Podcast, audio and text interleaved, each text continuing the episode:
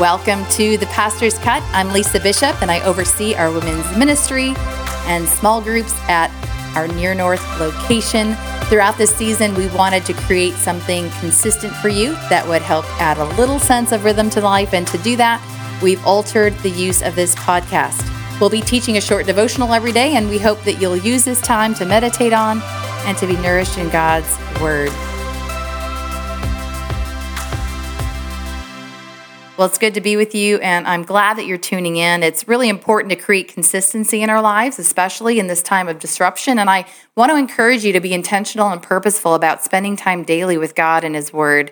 Today, we're going to be looking at Psalm 119. And Psalm 119 is the longest chapter in the longest Bible with 176 verses. Now, we're not going to be able to cover the entirety of the psalm in our time together, but I do encourage you to read it through on your own. And today we're going to be camping out on verses 1 through 16. But before we dive into the verses, I want to give you a little bit more background. As I mentioned, it's the longest chapter in the Bible. It has 22 sections, and each section is eight verses. Each section, and then each of the eight verses that are in the section, start with a different letter of the Hebrew alphabet. It's actually called an acrostic poem. It's really cool when you look at it. Now, the main theme of Psalm 119 is the priority of God's word, glorifying God and his word. And as we see throughout, the psalmist refers to scripture over and over again. God's word is actually referred to in almost every verse. Now, remember, there were no personal copies of the scriptures for people to read back then as we have so readily accessible to us today. So God's people relied on memorizing his word and passing it along orally. So the structure of this psalm aided in memorization because of how it was aligned with the Hebrew alphabet. And as you read Psalm 119 in its entirety, um, just note that you're going to see the words law, word, testimonies, commandments, statutes, precepts. These are eight words used to describe the scriptures, God's written revelation to us. Now, as far as the author goes, there's no named author, although there is some speculation of who the author is, but we do know from this psalm, and we can tell that the author is a man who has a deep love for God's word, and his words were hopefully are going to compel us to have the same deep desire and intentionality to seek God through his word and to walk in his ways and keep his commandments. Well, let's dive into our verses for today, and if I can encourage you, grab your Bible and read along. Psalm 119 verses 1 through 16. Blessed are those whose way is blameless, who walk in the law of the Lord. Blessed are those who keep his testimonies, who seek him with their whole heart, who also do no wrong, but walk in his ways. You have commanded your precepts to be kept diligently. Oh, that my ways may be steadfast in keeping your statutes. Then I shall not be put to shame, having my eyes fixed on all your commandments. I will praise you with an upright heart when I learn your righteous rules. I will keep your statutes. Do not utterly forsake me. How can a young man keep his way pure? By guarding it according to your word. With my whole heart I seek you. Let me not wander from your commandments. I have stored up your word in my heart that I may not sin against you. Blessed are you, O Lord. Teach me your statutes. With my lips I declare all the rules of your mouth. In the way of your testimonies, I delight as much as in all riches. I will meditate on your precepts and fix my eyes on your ways. I will delight in your statutes. I will not forget your word. Now, you've probably heard the term preach the word to yourself daily. Well, here we see a clear example of the psalmist preaching the word to himself repeatedly. He's declaring truth, reminding himself of truth, meditating on God's truth, which we're going to talk about here in just a couple of minutes. And note right out of the gate that the author is quick to get our attention. He sets the stage for the power and glory of God's word by declaring how a person lives a blessed life. Now, who doesn't want to live a blessed life? Now, here, the Hebrew word for blessed literally means blessed or happy. And I think most of us would agree that we desire to live a blessed and happy life, but our natural inclination may not be to associate walking in, keeping, and seeking God's law and testimonies with our whole heart as the gateway to blessing and happiness. But the psalmist is really clear and very convinced from personal experience that this is true. If we're honest, if I'm honest, We can frame blessing to mean things that we get from God rather than getting God. Let me say that again. We can frame blessing to mean things that we get from God rather than getting God. Now, I can see happiness in terms of getting my way rather than submitting to and trusting God's ways, which He says are perfect. We can see blessing in terms of material things like a nice condo or apartment in a great neighborhood. We feel blessed when God provides relationships, kids, finances, a dream job. And all these things are definitely a blessing, and God loves to bless His children. He actually invites us to ask for things in His name. So, desiring blessing is not wrong. We just have to be mindful that all of those things are fleeting, but being truly blessed results from living lives that glorify and honor God, keeping our ways pure, walking in holiness. And this is only possible when we walk in the law of the Lord, when we keep his testimonies and we seek him with our whole heart. So, the question then becomes how do we do that? How do we walk in the law of the Lord, keep his testimonies, and seek him with our whole heart? We can do that by knowing God's word and doing God's word. And as the psalmist says, if we jump down to verse 19 or verse 15, excuse me, it says, I will meditate on your precepts and fix my eyes on your ways. So, this is how it's possible to walk in the law of the Lord, to keep his testimonies, and seek him with our whole heart when we meditate on his precepts and when we fix our eyes on his ways. So, for the rest of our time, I want to focus on how to meditate on God's word, how to meditate on his precepts.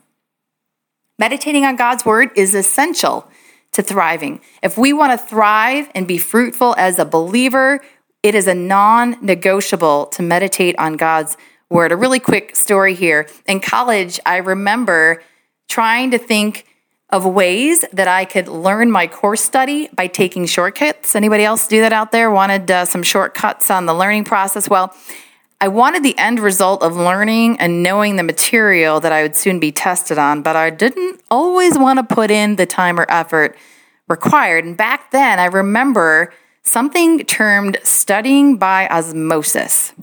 Yeah, it's kind of embarrassing to admit, but back then, there was this thought that when you go to sleep at night, you could put a book under your pillow, and when you woke up in the morning, you would have its contents memorized. Like put your school books under your pillow so the answers seep up through the pillow and into your head. Now, in case you're thinking a little bit less of me, please don't. I didn't think it would really work, but it was worth a shot. You might be thinking, what's my point? Here's my point. I think that we can often take the same approach with God's word. We rely on being surrounded by the information, but not bothering to study or do any work. Maybe we don't put it under our pillow at night, but we expect to know God's word by going to church on Sunday and hearing a sermon, which is great. Please keep listening to sermons, but we shouldn't rely on someone else's teaching of the word to be our only means of being in and knowing God and his word. And I know so many of us that don't even open God's word, let alone meditate on it. Listen, if you're a follower of Jesus, you must grow in meditating on God's precepts and fixing your eyes on his ways. We need to carve out time to lay hold of the truth of God's awesome and powerful word. How do we do that? Let's talk about meditation. What is meditation? The word meditate means to muse over, ponder, to plan in the mind, to purpose or intend. Now, a lot of religions talk about meditation as a means of emptying the mind, but as followers of Christ, we actually do the opposite. We don't empty our minds, we intentionally meditate and fill our minds with God's truth. And when we meditate on God's word, we ponder it in our hearts, we preach it to our souls, and we personally apply it to our own lives and our circumstances. We, as Paul reminds us of in Romans 12, 2, renew our mind with God's word. He says, do not be conformed to this world, but be transformed by the renewal of your mind, that by testing you may discern what is the will of God, what is good and acceptable and perfect. And this is the essence of meditation it's recalling truth embracing it, and embedding it in our lives. It's intentionally focusing on God's truth as the filter and grid through which we sift and measure our thoughts and actions. And meditating on God's word, let's face it, it takes discipline, it takes intention, it takes time, it takes effort. And meditating on God's word is more than just reading it, it's not only hearing the word. But it's also obeying it or being a doer of the word, as James says. Meditating on God's word encourages us to stay close and focused on his word no matter what swirls around us in this world. And Lord knows, particularly in these days, there are a lot of things swirling around us. So meditating on God's word encourages us to stay close and focused on his word.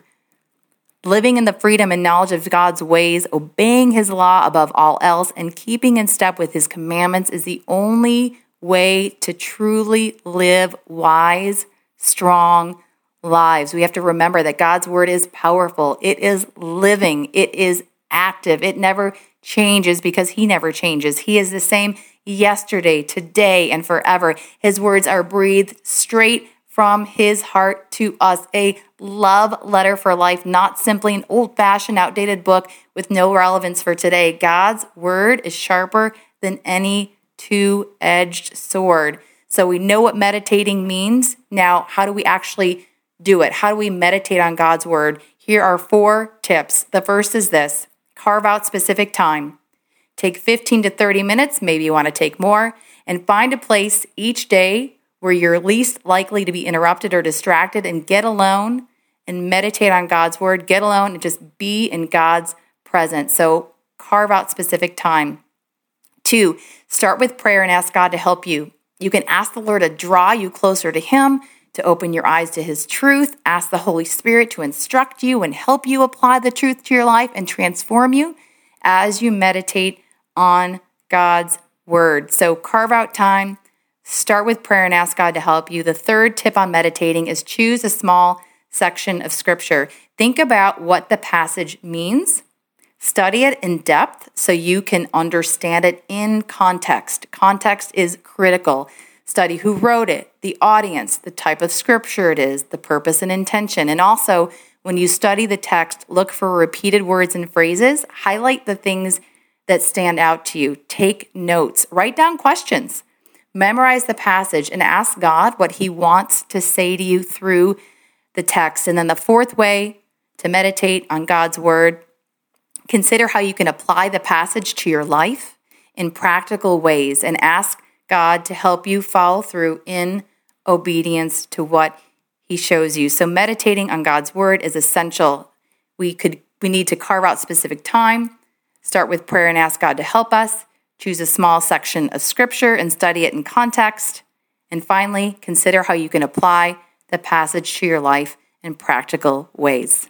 Well, we have run out of time. I pray that this time together has blessed you. And I just want to leave you with this reminder of God's word that God's word is your delight, your counselor, your strength, your comfort, your hope, your insight, your understanding, your discernment. God's word is a lamp to your feet and a guide to your path. It is your peace and it is your joy. Well, you are loved. Thanks again for tuning in, and we look forward to having you tune in tomorrow.